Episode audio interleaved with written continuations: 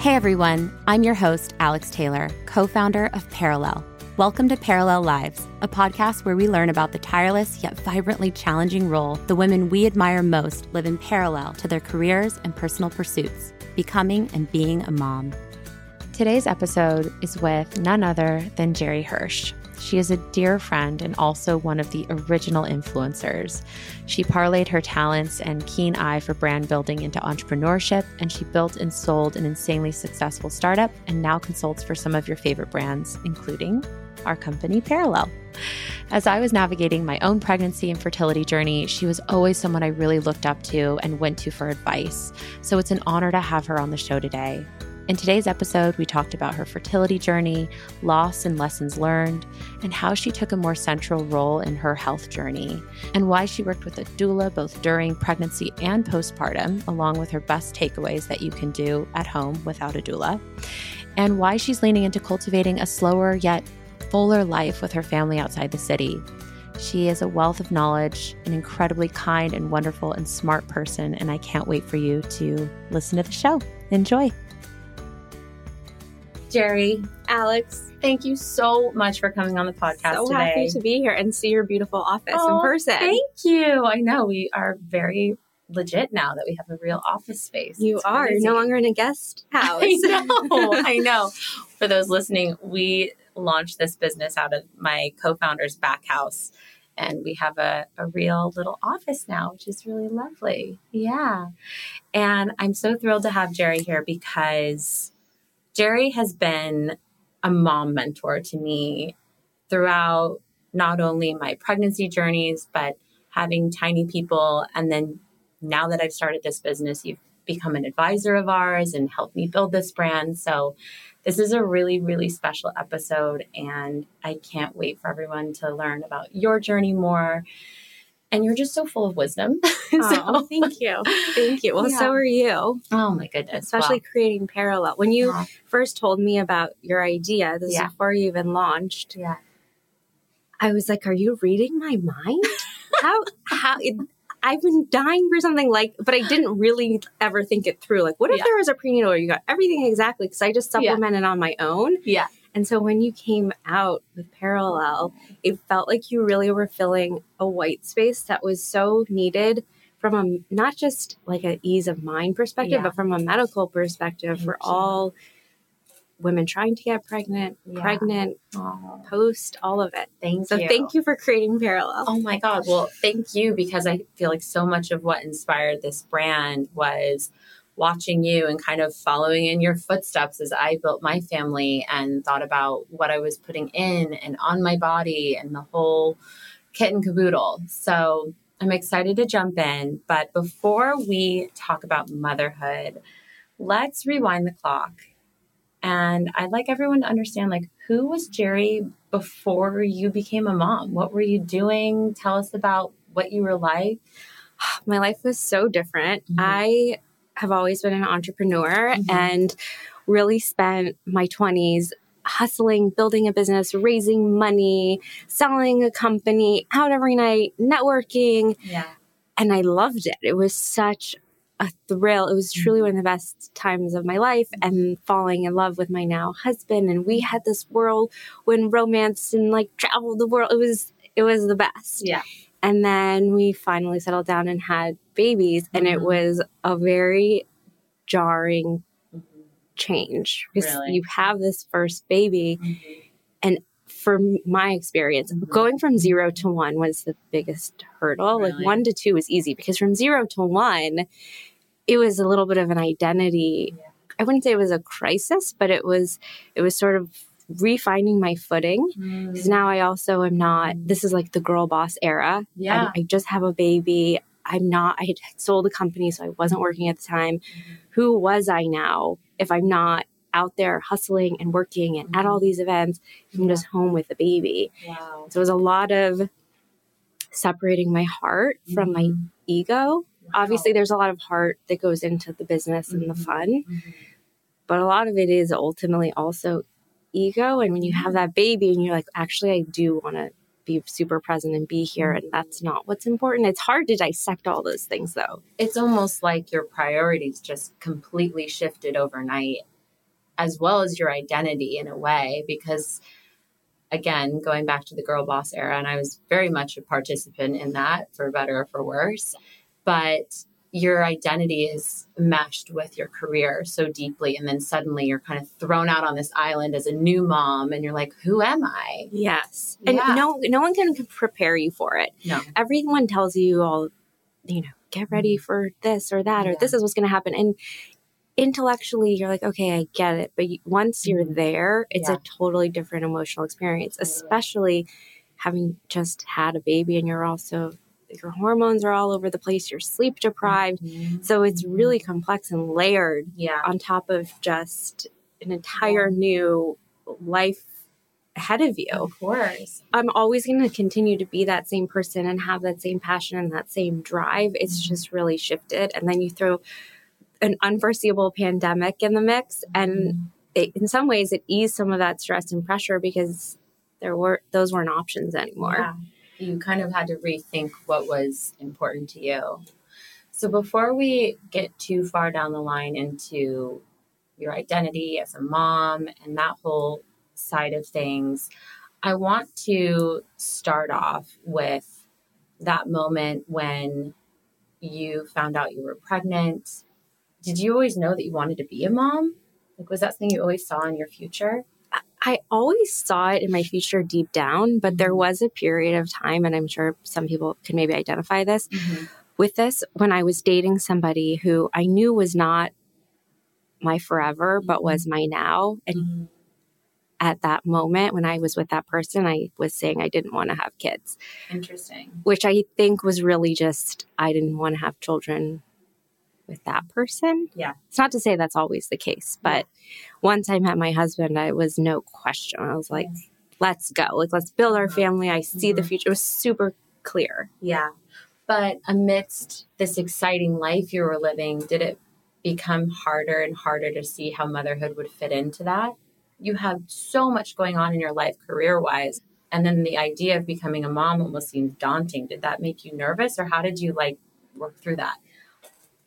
It got to a point where I felt like I needed something bigger mm. in my life. I needed something more than myself. I needed something bigger than going to Coachella every year and yeah. working really hard uh-huh. and and that next step was having kids. Yeah.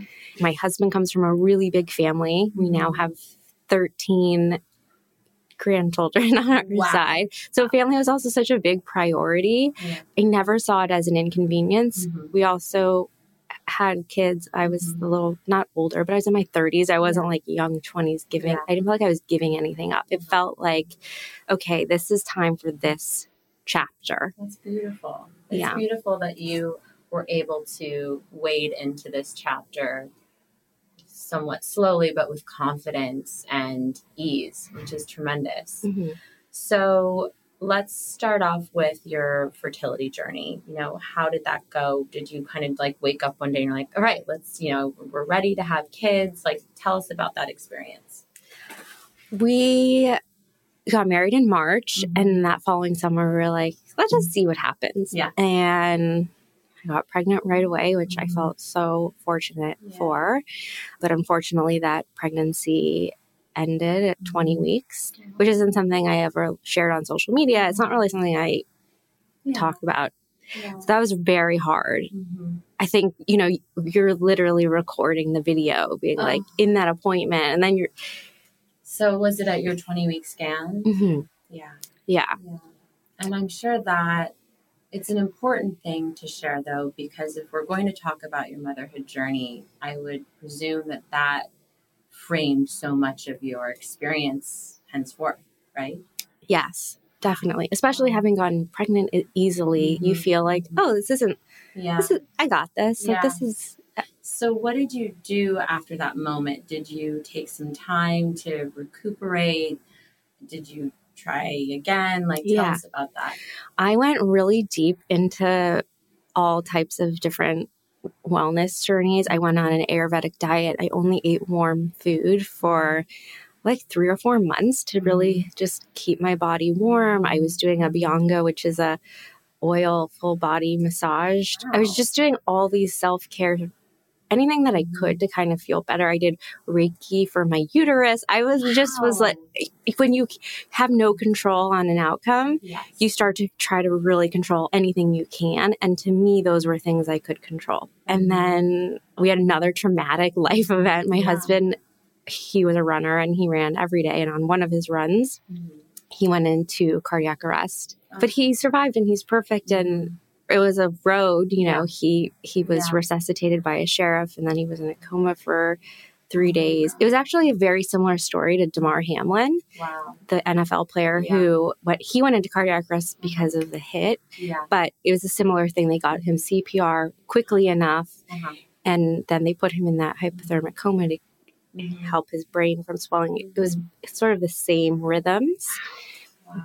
Yeah. But there was a life saving tip that I remember you shared on your social media, and I quickly told everyone in my life to do this with our iPhones. Mm, yes. Will you explain that to our listeners? Because I think it's something everyone should know about this feature the Yes. medical ID. Yes. Yeah. So when he was found, Mhm. a passerby called 911 and the first responder was a sheriff Mhm. and on his he had his phone because he was running listening to music but he there was no information on his phone. There was no mm-hmm. emergency contact information. If mm-hmm. he was on any medicine that could be a problem with some Mhm. sort of surgery. So in your iphone if you go to your medical id you can mm-hmm. add all that information. Who is your emergency contact? What medicine are you on? What is your blood type? And it is the first res- i don't know if it's the first responder's job or if it's the, the social worker who gets Okay. the belongings but Yeah. somebody looks on the phone for that information. Wow. so If you can have it there, have it there. yes Yeah. yeah. Yeah. so instead what they had to do is they answered his phone he had you know meetings and Yeah. someone called him Mhm. like hey i'm at our breakfast and they were like can you identify whose phone you're calling and then they Oh, looked him up in cedar sinai and they found him and his brother was Yeah. listed as his emergency contact so they called his brother Got it. so medical id set it up Uh-huh. it's so important in emergency It really is.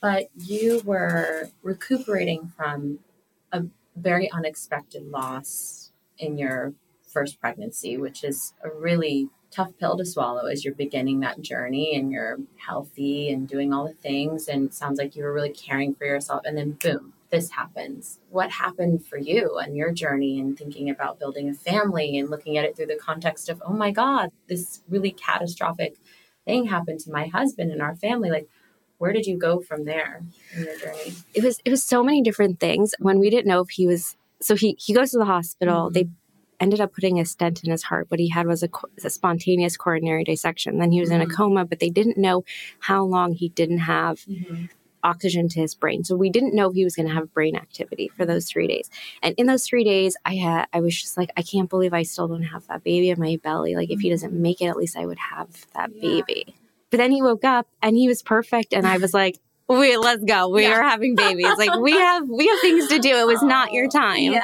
so we started trying again hmm and I wasn't getting pregnant. I was like, oh, well, I was getting pregnant. We tried for like four months, five Okay. months. So I was like, I'm just going to go see my OB hmm and check in and see what's going on with all my levels. Mhm. Could something be off? I just had so much stress. Yeah. So we did a blood panel and we found in my blood panel that Mhm. I had Hashimoto's, which was onset from the stress of hmm those two traumatic events. Yeah, I have it too, which was onset by stress Oh in my my, former work life. It's pretty wild what it does. Why don't you tell us a little bit more about Hashimoto's and you know how you navigated that information? So Hashimoto's is when you your body doesn't produce enough thyroid. So for me, I I was like not going to even attempt to cure it Mhm. naturally. Mhm. I mean, I started taking Brazil nuts. I cut out cruciferous vegetables. I did all those things. I don't really follow that anymore. Yeah. But really, the best fix is to take synthetic Right. th- thyroids, which Yeah. is Synthroid or Mhm. a generic version. Do you take Mhm. Synthroid? I did for about 10 years. And a year and a half ago, my doctor has been very impressed with my results, my, my labs. You know, I go every three months.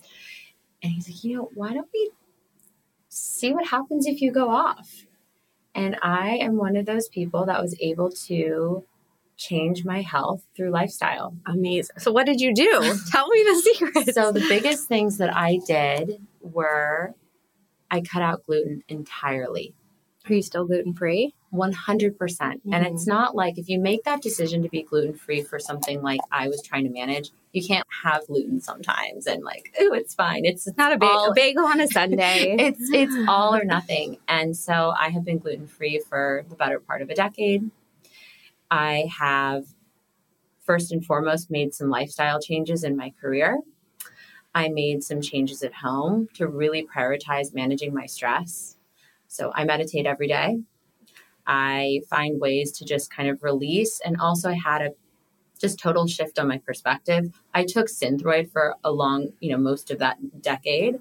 Um, but I really attribute it to that. And then my diet, I'm plant based. I occasionally eat a little fish here and there, but it was truly a lifestyle change. And I, the main thing I attribute it to is management of stress and being gluten free. Mhm. And yeah, it's like a little annoying to be the person at the table that's always like, I have a gluten allergy, especially when you But, live in LA. but in LA, it's easy. It's easy. Yeah. it's easy, but it made a difference. And my doctor, who is, you know, a hardcore Western medicine endocrinologist, is, you know, he believes in it. He's like, the proof is in the pudding. You were able to change your outcomes. And of course, I'll still continue to be monitored. It's been about a year and three months That's since I've amazing. been off. And I feel I feel incredible. I also, instead of doing my the pill, I have an IUD, which I also think is a factor that contributed to this shift in my body. But what's interesting about Hashimoto's, especially when you learned about it in the midst of your fertility journey, is it actually impacts your you know your fertility odds and your ability to carry so that must have been a little bit of a shock for you Yeah, I was honestly, I was just happy to find something. I was like, okay, Yeah. I, I was gluten free. I did for the whole year. I yeah I did it all. uh-huh. Got pregnant. mm-hmm. Ten weeks in, had a miscarriage. Mm. I was like, God, you've got to be kidding me! But you have to. It, I this I think the journey to Mhm. having a baby is Mhm. it's like you got to keep getting back on that horse. You got to just Yes. keep going every day. You got to get up. You have Yeah. to be positive. Uh-huh. And if you really want to get to that finish line, you Yeah. have to.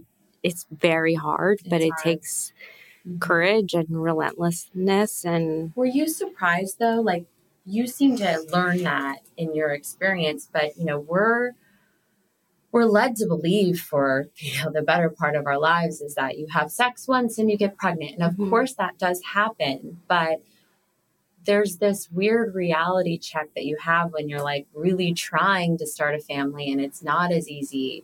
And it seems like you came to that realization after that second loss.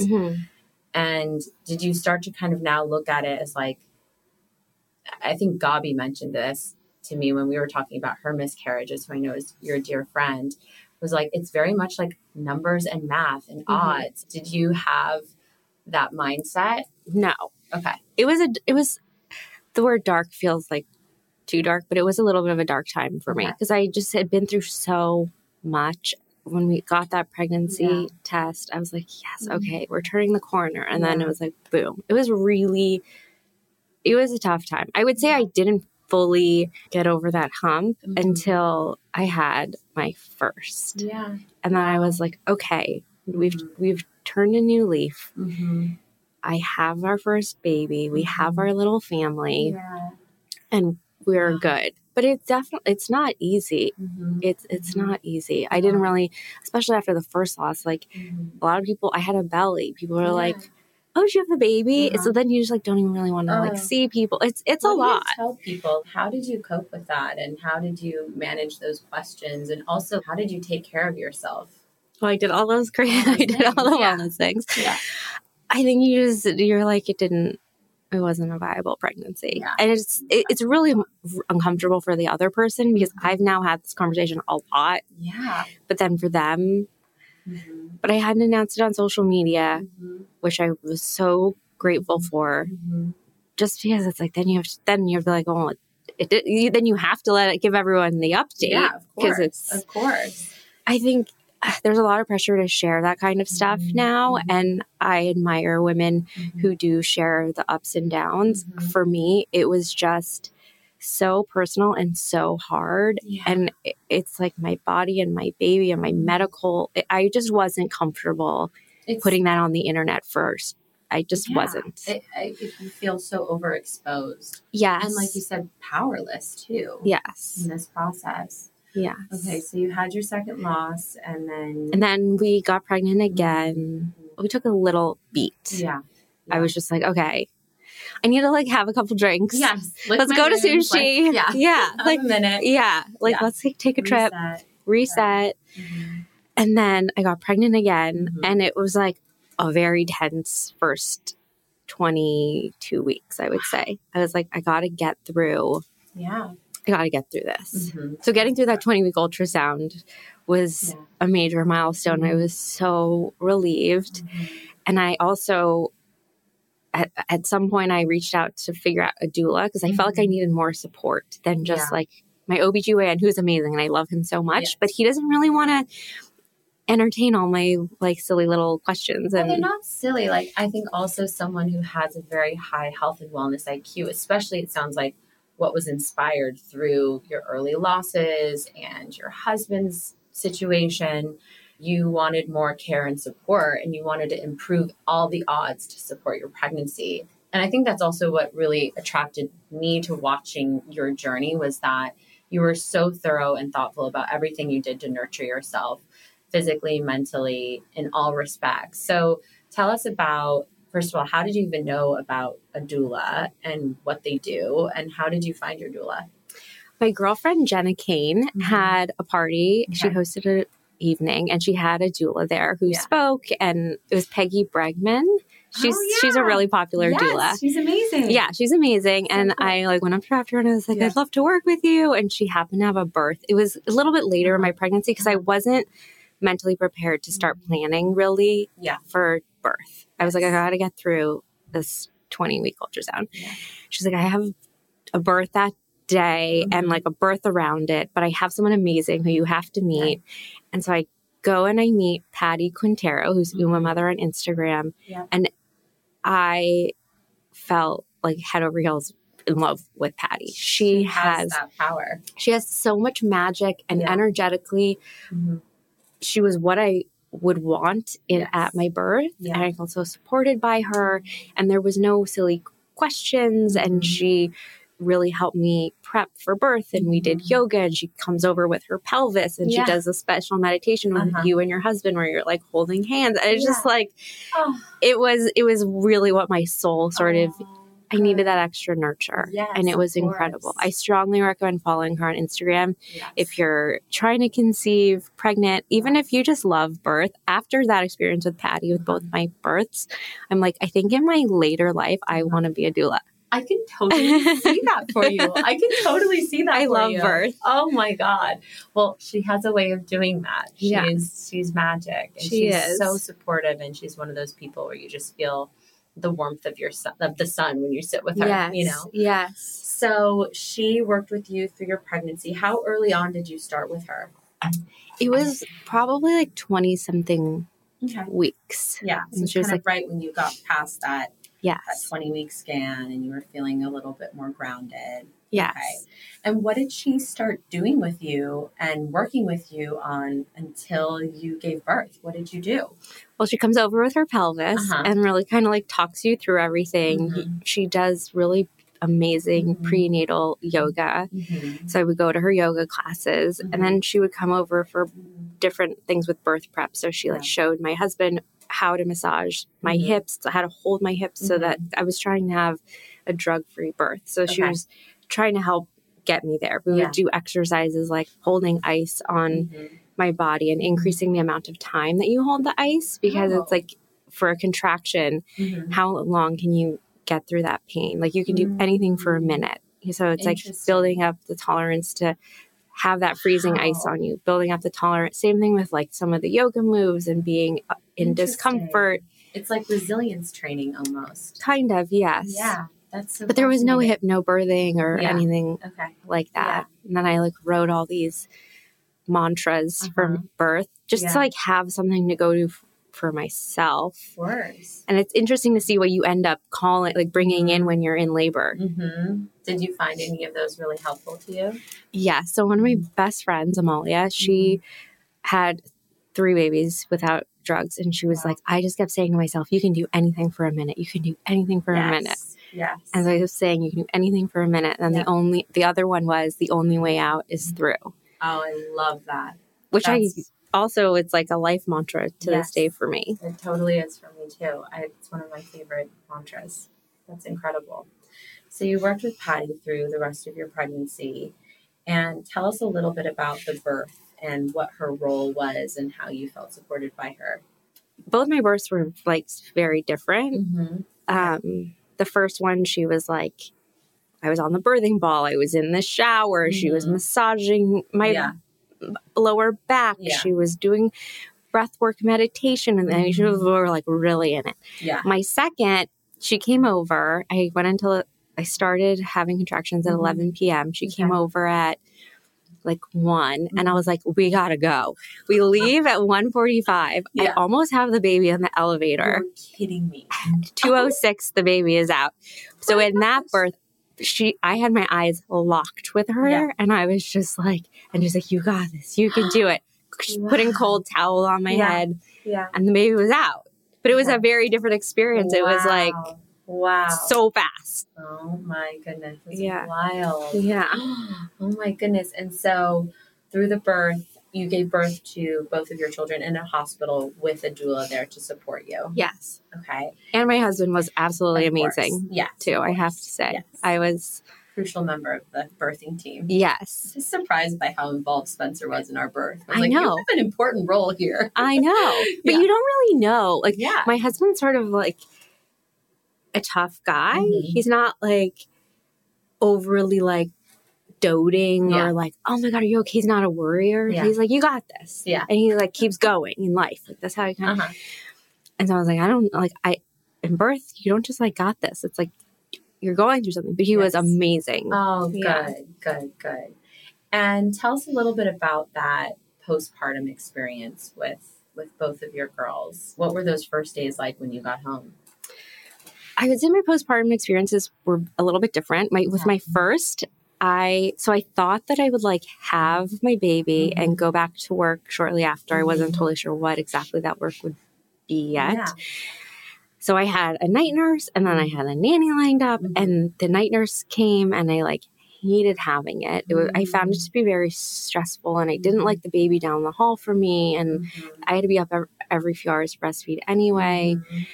And then with my second, I decided not to have a nurse because I did not, it was not an enjoyable thing for me. Mm. And I didn't find it, I found it helpful the first week because you Mhm. know, I didn't know how to change a diaper. I didn't know what happens to the belly button. I Mhm. didn't know even it's just, very helpful to have someone there who knows how to do all those things, and you can just ask. You know? Yes. Great. yes. Or like Yeah. if you have a boy and he's circumcised, like what do you Yeah. do? I didn't have boys, Yeah. but I, I, you don't, They help. they help. I learned a lot from our night nurse. We Yeah. very fortunate to have one. It was it was very helpful. Yeah. Yeah.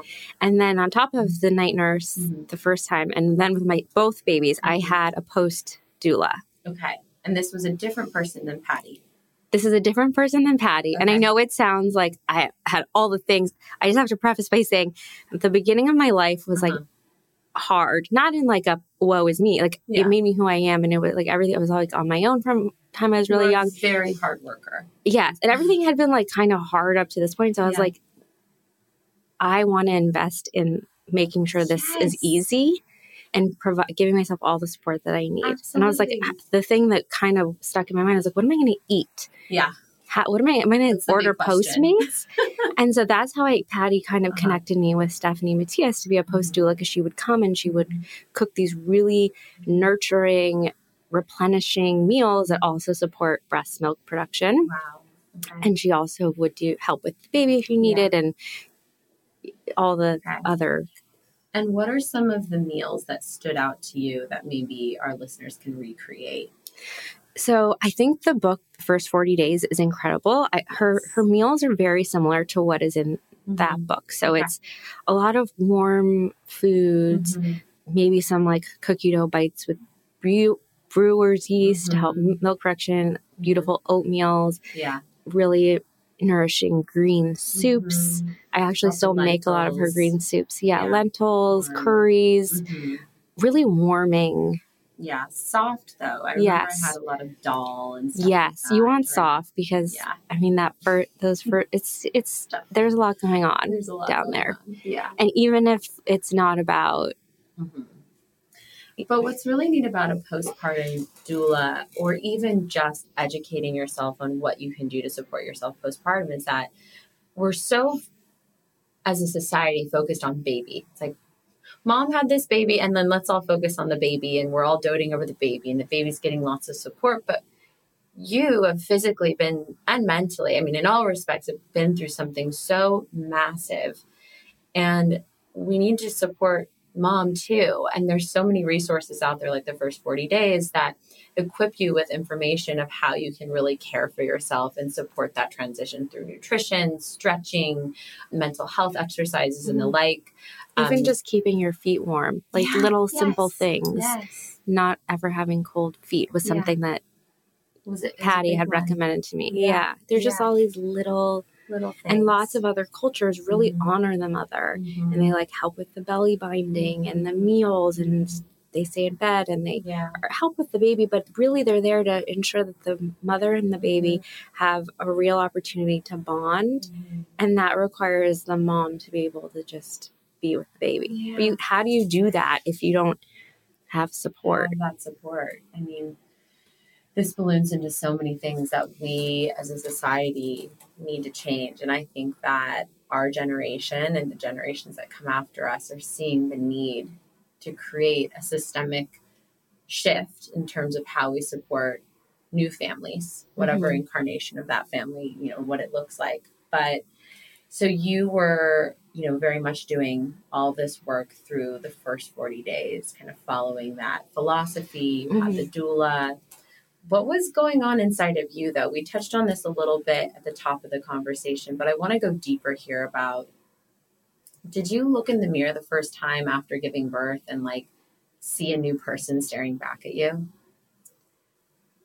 i'm sure i had that moment Yeah. i think you feel it internally Mhm. but i don't know Did you feel a shift in who you were? yes i felt like my whole world literally changed Yeah. overnight except she was born in the morning Yeah.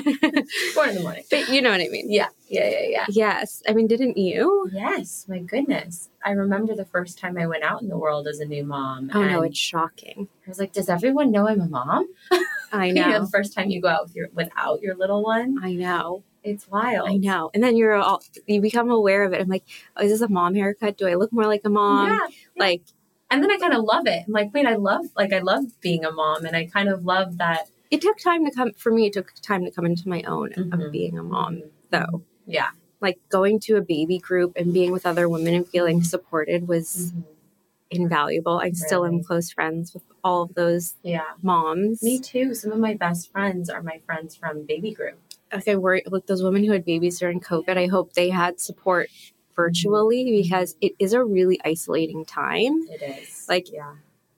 I'd heard that, but I didn't really understand what that meant. Like you're home with the baby, there's another person there with Mm-hmm. Yeah. you, or like people come to visit, but it's really isolating. Yeah. It can be. And I think baby groups are especially important because there's something about this little snapshot in time where you really need to connect with someone who has a baby that's pretty much the same age as yours. Yes, Because it's sleep regression. Yes. because it's like and it changes the week to week. Yes, You know, it's almost Yes. like if someone's child is three months older than yours during that first year, you're dealing with a totally different, you know, situation. Yes, and it sounds like minutia. If Uh-huh. you're not in that Yeah. phase, you're like, like really, like you guys, the sleep, figure it out. Like you can't understand But how, all consuming. but it's all you. Yes, yes, Yeah. and you think you're not going to be like that Yeah. when you have kids, but it's every person seems to end up in the Yeah. same. Same boat. Yeah, because you have this little person and you're just Yeah. trying to do your best and make sure they're slept and fed and you're slept and fed Absolutely. and maybe showered. Yes. I know. I wish there was a way because I had, you know, I felt very privileged to have access to this baby group. And I know you found it so Yes. additive as many women in my community, but a lot of people don't have access to these baby groups. It's like, I wish I could pair people up by their due date, just like I know. get them to connect and support each other. And they're all asking the same questions at the same time. Okay, we got to figure that out. I know. Well, now I also don't live in LA anymore. I live like Yeah. in the middle of Let's a very low that. populated place. I'm like, if I had a third, like, what would my there? Is, I don't know Yeah. there would be enough people having babies to even create a group. it might be like a pair. well, that's the beauty of the internet too, and having Yeah. you know community there and finding ways to connect with people. But let's talk about that. So you now have two beautiful girls, and the pandemic hit right after the birth of your second, right? Four months right? after. Yeah, right after. Yeah, so I had a four month old and a two year old wow. living in the Hollywood Hills Oh my god. in a very vertical home that was hard to go on neighborhood walks in because people drive crazy around Yes. the Yeah. curves. And it was a lot because like, I also, it was the early stage of the business that I was working on at that point, and it was on like a rocket ship to Mhm. success. And my husband has an entertainment business with Mhm. 100 plus employees. We also own a coffee shop on La Brea. You do. Yes, neighborhood. I love neighborhood And like that was also in triage because now no one you have to like sh- no one can go to work. You Yeah. can't sell, and businesses had to close, but you still have rent to pay Yeah. and employees to care for. yeah. So it was just like it. I don't. I think All everyone was in the same boat. Yes. It's not like we were in any sort No, of unique circumstance. had- It was a lot. it was a lot going on. And Yeah. so you made a pretty big life change and it was inspired by the pandemic. Yes. Tell me more about that. Well, so we sold our house because it was just uh, we loved it so much. Mhm. I like still. I miss. I drove by it yesterday, and I was like, Hi, old house. I miss you. I love you. I hope your new owners are kind to you and didn't screw you up because it was like 1920s Spanish and we had like Yeah. restored it. But we sold our house. Mhm. It was funny. We actually we put it on the market Yeah. and then that new wave of COVID hit like right around Thanksgiving. So we're like, Mhm. we're going to take it off the market. We don't want people in our house. Yeah. And that week we were going to Ojai. We hadn't been anywhere since March and we Yeah. decided to go to Thatcher House in Ojai. Oh, I'm dying to go there. It was amazing. beautiful. It was amazing. Yeah. We are like, we're just gonna go there and get away, Uh-huh. and it was very safe the way they because they have like little cottages, so you weren't going to be around other people. Yeah. And our realtor Jenna Cooper, who was Mhm. so great, she was like, "Can we just show it to this one family? They're from New York," and we were Mhm. like, "Actually, we're out of town. Sure." Yeah. Sure enough, they make an offer, and now we're like, "Oh my god! Now where are we going to go?" We Oh didn't have we didn't figure out where we were going to go. We just knew we had different needs Yeah.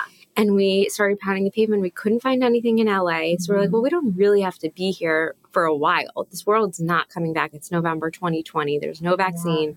Yeah. Unclear about the election still. Everything was just in flux at that time. But Yes. it's interesting that you started to think beyond LA. Well, we were like, we Yeah. can go do something cool and like come back Ah, yeah. or not. Maybe we would love this other life. So we actually made an offer in Montecito and we Uh-huh. didn't get it. Okay. And, but really enjoyed like the drive down the 101 to So go beautiful. to Montecito because we hadn't been more anywhere. Oh, So beautiful. Yeah. And then this listing came up for it was a rose farm in Mhm. Santa Ynez, and we are like, let's just go see it. Yeah. And we got there, and we were like, we have to do this. My girls were like running around, and they looked so free and so Oh. happy. And Oh. so we did, and now we live there, and it's a really special, magical Yeah. life, especially for the girls. I mean, that's a huge change though, because you are an LA lady. You are from here. I'm from here. I'm like LA ride or die. I love LA. I miss LA so much. Yeah. All my best friends are here. Uh-huh. So it's hard. You know, so many people's lives Mhm. Changed dramatically. They moved locations, Mhm. they changed jobs, they Yeah. so much shifted. They lost loved one. Like there's Mhm. just it's such a crazy moment in Yeah. time that really changed the trajectory of everything. Of life. Of I life, mean, of humanity, truly. Yes. Like I think it was a huge shift in society. I couldn't agree more. And let's talk more about that shift because it was almost like what we valued changed. We Mhm. didn't value physically being in certain places to create life and what was important to us. And how did that shift for you? What what was the change? well everything for us we now we lived in the middle of nowhere and it was like our, our life is all about family Mm-hmm. and we kind of took this gamble because we weren't sure what office culture was going to be like Yeah. it didn't see like my husband's company has a lease a 10 year lease in Mhm. century city next to um, Eataly. Yeah. So their their their office is, was not going anywhere, but it mm-hmm. was like, okay, what does that look like? How many days a week? Is it important? And that and it kept it was like lots of ups and downs because mm-hmm. then there was Omicron. yes. So people like went back to the office and you couldn't go to the office. Uh-huh. It's just been so many different waves Yeah. and variations. The mental Olympics of it all for everybody has just been so exhausting. So now, it, you know, we're Yeah. still sort of sorting it out, Yeah. and it's hard because we are sort of in this nice bubble Mhm. for the girls. And I, it, how do you raise confident, body Mhm. positive, Mhm. creative, comfortable with boredom Mhm. humans now with screens Mhm. and social media and Ugh. it, it's I so in San Ynez I feel like it's Uh-huh. easier for me to do that yeah. Yeah. for the girls but for me personally like my soul really misses Mhm.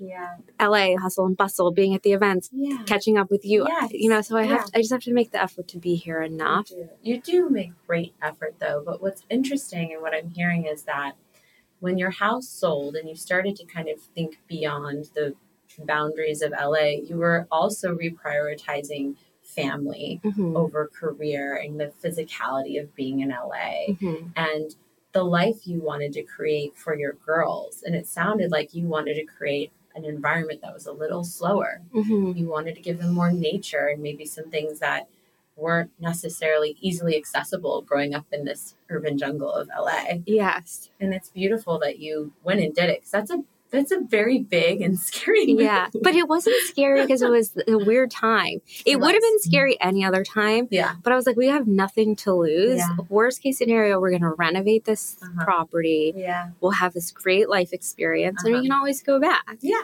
And now- LA's always here. LA's always here. But when my girls got there, they would like cry if they got their hands dirty. Literally, they were like, ah! And now they dig in the dirt all day long and Ugh. they, you know, their lives are just. It's, it's easy. I also we don't really do screens Mhm. like very very very little Mhm. like very little Yeah, and I don't know if I could do that in LA because I don't. It's hard. uh, Like there's not a lot to do. no, in San Diego, yeah. no, we- we're outside until Yeah. it's dark, It's amazing. and you have. It's just easier to be like, no, go play in the sandbox, Yeah. or let's go do this. It's harder to do that yeah. even if you have like a little slice of land. Yeah. Kids just get bored, so. Totally. Yeah. I don't know, Yeah. and it just it's an easier living. Like when I mm-hmm. bring the girls here, mm-hmm. it's all about like where I'm taking them. So it's like, oh, we're gonna mm-hmm. go get a coffee, then we're gonna go here, and then we're gonna go to the So park. true. Whereas there, we're just sort of like You there. be. yeah, it's like we're just gonna go for Yeah. a walk. We'll just we're it's Yeah. I don't know. It's not. There's very low Yeah. stress. Well, there's something interesting we didn't talk about yet, but it just came to mind. And correct me if I'm wrong. But it seems like you've also been thinking about like how do you like optimize your happiness and Mhm. life? And Mhm. you've been really studying happiness a bit, right? Yeah, definitely. And like part of I that, took that class. you took a class. yeah. Tell us about this class you took. Okay, so it's called The Science of Well-Being. It's free. It's from Yale, and I believe like three million or so people have taken it. Okay. it's a lot about the science of happiness and like what does make people happy and Uh-huh. what doesn't versus what they think is going to make them happy Yeah. and i think a lot of people went through that pandemic and they were asking themselves like what does make me happy yeah. Are my priorities Uh-huh. what would i do if i could get out of these four walls like where would i go what would i pursue Yeah. and hopefully people found some answers and they're on that Mhm. path now whatever that may be for Yeah. a silver lining of a really hard time. I hope that people Yeah. sorted through some of those priorities. It seems like you absolutely did. You made some really tremendous changes, and you know now you are a mom to, to two beautiful young Mhm. girls who have just started school. yeah, my youngest started preschool. How's that Oh, going? Where are you at mentally? I was shook. Honestly, I was not Really? anticipating feeling emotional, Mhm. but when she started, it felt so fun. I was like, okay, that's it. Like Right. now they're at school and they're Yeah. going to be at school forever. I mean, obviously they're they come home. They're she was only there three days a week, and it's Mhm. half days, and we have weekends. But it felt Yeah. so like in some ways that chapter Yeah. of like being a young mom with kids at home was Mhm. over. Oh. You Does know, that scare you? I was a little scared about being in San Ynez. I was like, okay, Yeah. I think we have to move back to LA. I need to start a company. Like, I need something. I actually started. I haven't sold the idea, but I started Yeah. just to put my creative energy into something because I I'm trying to hold back and not launch into some sort of business out of Yes. A place of panic. Yeah. So I started working on this book, this crazy thing that I my from my childhood. Oh, I'm It so involves a, it's a murder. It's a crazy, crazy, crazy story. But I think it it- would be a great book, an amazing series. So I was like, I'm going to start Wow. putting my energy into at least having that to focus Amazing. on until I figure out Yeah. what our plan is. Are we going to have a third? Are we going to stay in Santa Ynez? Mhm. Is there a business here in Santa Ynez? Mhm. But also, like, the only reason to start a business is because there's really a need for it. I But- believe in white space and Yes. like burning passion, Uh-huh. and it Yeah. has to check those boxes Yeah. versus panic and I can relate to this very deeply in that you you want to be busy and you want to be engaged. yes. And you know where can you put that energy? And Yeah. you know, I looked in the Harvard business school classes. I There's love like this. I know Yeah. I was just like, what am I going to do with myself? Yeah, no, I you can get a master's in, in creative writing from Harvard online, and then you have to go finish the program. You do a thesis, and then you go to Boston. That's amazing. I know there's actually very Wow. cool marketing classes that anyone can take. It's that's incredible. you probably would enjoy some Yeah. of them. They're I like, love this. That's so cool. yeah, Wow, but yeah. It sounds like I have all this time in my hands. It's like it's not. It's not. I still have quite a bit of you, work, you but it's not enough. I do, but Yeah. it's it's it's. I just needed. I, You I'm need that used to having something to put all my creative energy into, and since I don't have, growing. yes, I think exactly. you love, like my senses is you love to grow things and nurture that. I do. I love brand building. That's why I was excited to work Yeah. with you. Like yeah. you were brand new. yes, What is Perelel going to be? How do you guys get there? yeah, Like what are the Mm. kinks? Recycling program, like all the little things that we've worked on since everything. I know you have held my hand for the past two years, and it's been so invaluable. Well, I have loved learning from you. I admire you, and It's so mutual. It's so mutual. So, what's, you know, thinking back on your motherhood journey and just your life journey, here you are right now, right here, at the precipice of something new with your girls going to school and thinking about maybe is there, do I grow my family more? Do I, you know, lean into creating something new where there's white space and burning passion? I like that. But looking back, you know, what is the most surprising thing you've learned about yourself through the experience of motherhood? I think the biggest surprise about motherhood in general to me mm-hmm. is how much clarity Mm-hmm. comes with being a mom. All of a sudden, who you want to spend time with, how you allocate your time, what you want to pursue, like time and priorities really Yeah. sort of became super, super clear, Yeah. which I wasn't really expecting. Uh-huh. Yeah. Um, But it sounds like that might be one of the bigger things because you did prioritize family mhm. and this chapter of life with the move to San Ynez and Yes. you know, all those changes and the like. yeah, you cut all the fat. There's just no room, and there's no room for toxicity. Yeah. There's no room. There's just no room. Yeah. if especially if you're trying to create this really healthy safe Yeah. environment for your family Yeah. all that outside stuff affects the inside stuff Yes, yes, totally. And, you know, for anyone listening who might be just starting on their journey, maybe even their fertility journey, is there any advice that you can give to them? Because as we know, it is a winding road and it Yeah. can be a little, you know, bumpier. yeah i think you have to like take good care of yourself and Mhm. like stay positive but also gather information i just Yeah. went and saw a fertility doctor to Mhm. gather information i'm in my Mhm. late 30s and i wanted to know what are my follicle counts like Yeah. how are my hormone levels i did have a panel that one time and i found out i had hashimoto's Yeah. what is my amh Yes. Just gathering all that info Mhm. and understanding what your trajectory may look like based Yeah. on science to me gives a lot of peace of mind. Yeah, that's hugely empowering just to have that that intel and be able to make decisions or at least know what your options are. Yes, because otherwise, huge. like when you're trying for like six months and it's not Mm-hmm. happening, you kind of like make at least for me with like the Mhm. ovulation sticks. I'm like, oh, here we are again with ovulation sticks. Oh, here's Yeah. my period again, which is like such a jarring way to be like, you're not pregnant. It's like It is. blood everywhere. Yeah, you're like, you're like, oh my Yeah. god, and you cry. It's yes. it's so Yeah. much. And at some point, it's like I just kind of need to know like what's Mhm. going on. Yeah.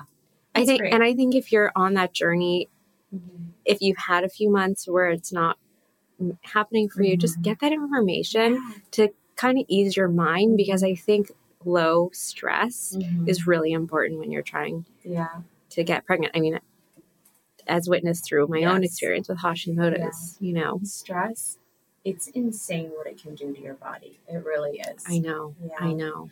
Okay, on that note, my final question for you, which I think everyone is dying to know, what are the cornerstones of your self care, like health and wellness? I don't want to say self care because I almost feel like it belittles it, but it's like, yes. what are the most nourishing things you do for yourself to keep yourself happy and whole and feeling good?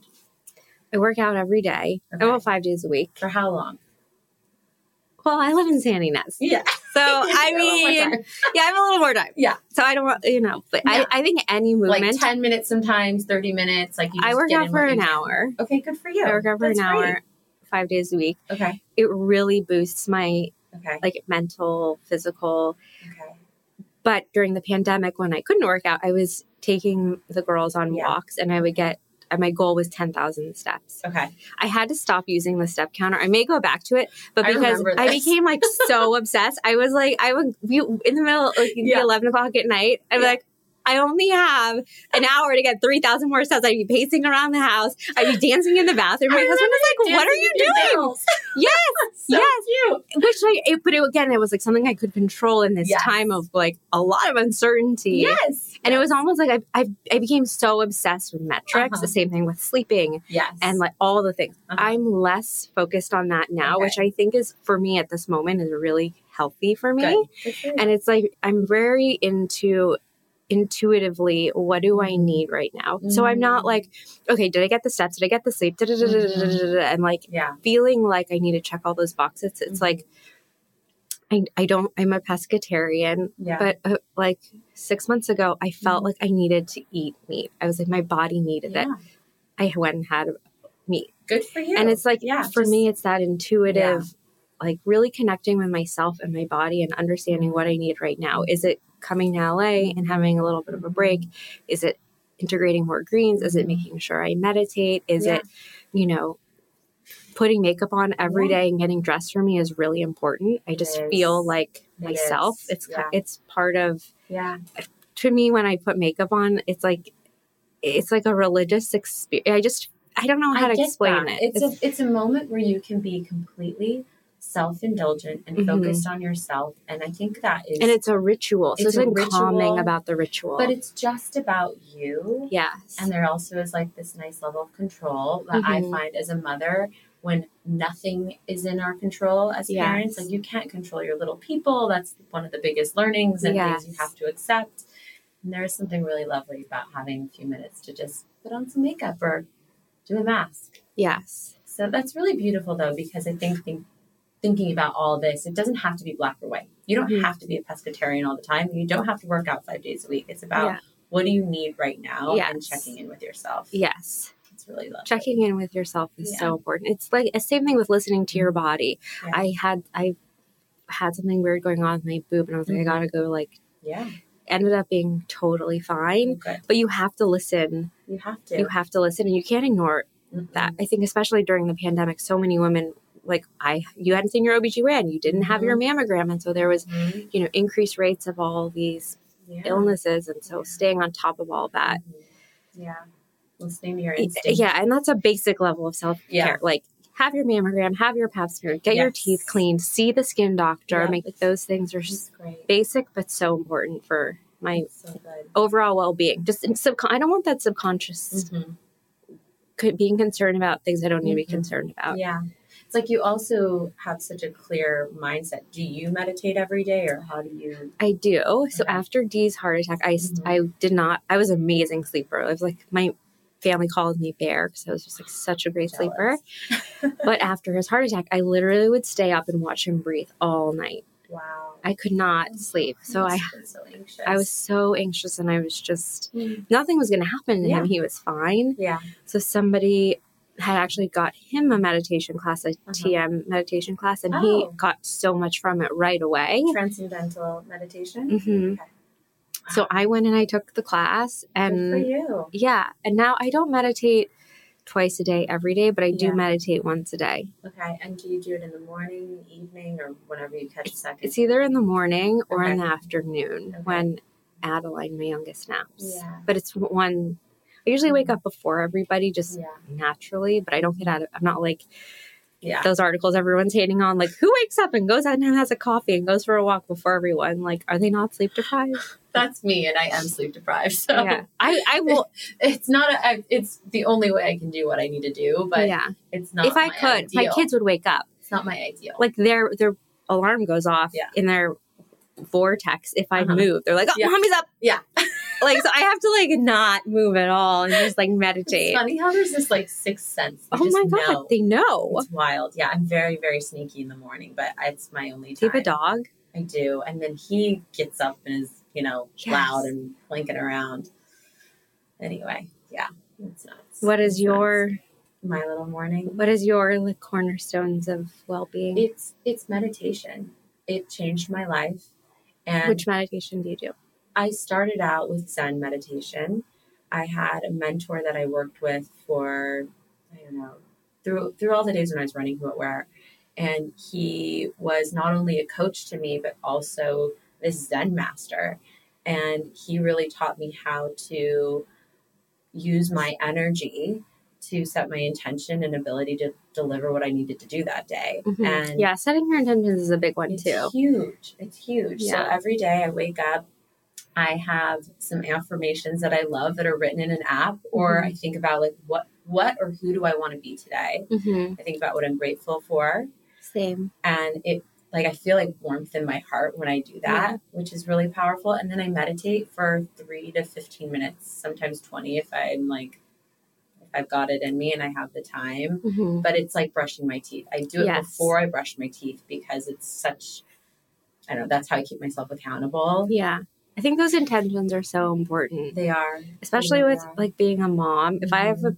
bad day where I feel like mom guilt the next Mhm. morning, I'm like, how can I be a better mom today? How can I be the best Yes. mom today? And it's just a reset. Yeah. It's like, okay, Yeah. new day. Because otherwise, you're going through life and it's dodgeball. Everything's coming at you and you're reacting. Mm-hmm. And the worst decisions we often make are when we're being reactive. Mm-hmm. And so it allows you to just take a little bit more control and be more intentional. Yeah. Um, so that's great. I love that you're meditating every day. And how long do you meditate for? Do you do like guided meditations? Any tools? I do TM and it's 20 minutes. Okay. And I set a, there's a TM Mhm. timer. I Okay. set that. Yeah. Otherwise, That's perfect. Yeah. That's great. it's too, after 20 minutes, I might doze off. yeah. Oh, well, thank you so much for having me. This was so great. I hope it was enjoyable for everybody.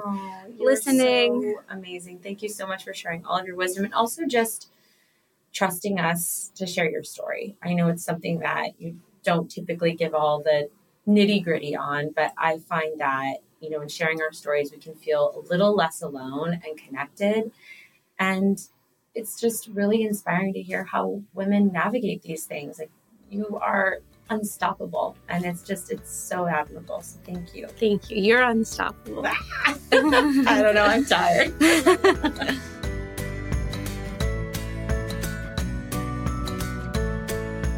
Thanks for tuning in to Parallel Lives. Stay tuned for new episodes and be sure to subscribe on Apple Podcasts, Spotify, or wherever you listen to podcasts so you don't miss an episode. If you liked today's show, we'd be forever grateful if you take a moment to rate and review us. You can find us online at perelelhealth.com. That's P E R E L E L health.com or on Instagram at Perelel Health. I'm Alex Taylor, and you've been listening to Parallel Lives. Thanks so much for tuning in. Today's episode was made possible by the company that I co founded alongside my co founder Tori and Dr. Bayati, which is Perelel. We are the first and only OBGYN founded women's vitamin offering targeted nutrition for each unique stage of the motherhood journey, from preconception through each individual trimester, because mom and baby need different nutrients to support them, and into postpartum. We created this product because we felt completely failed by the available options on the market. There was an opportunity to create more targeted nutrition for each of these stages, and so we turned to the nation's top doctors to formulate these products. So each product is meticulously formulated by our founding team of world class doctors which includes notable OBGYNs, widely published maternal fetal medicine doctors, award winning endocrinologists, in partnership with functional medicine doctors, naturopaths, nutritionists, and even doulas. It was so important for us to create a product that both Eastern and Western medicine doctors could agree on. I personally take the mom multi pack. I have a little one who's two years old and four years old but we have incredible products for all the different stages. So, for all of you listening, we are going to offer you a very exclusive 20% off your first month with code PODCAST20. So, head to perelelhealth.com, that's P E R E L E L health.com, and use that code.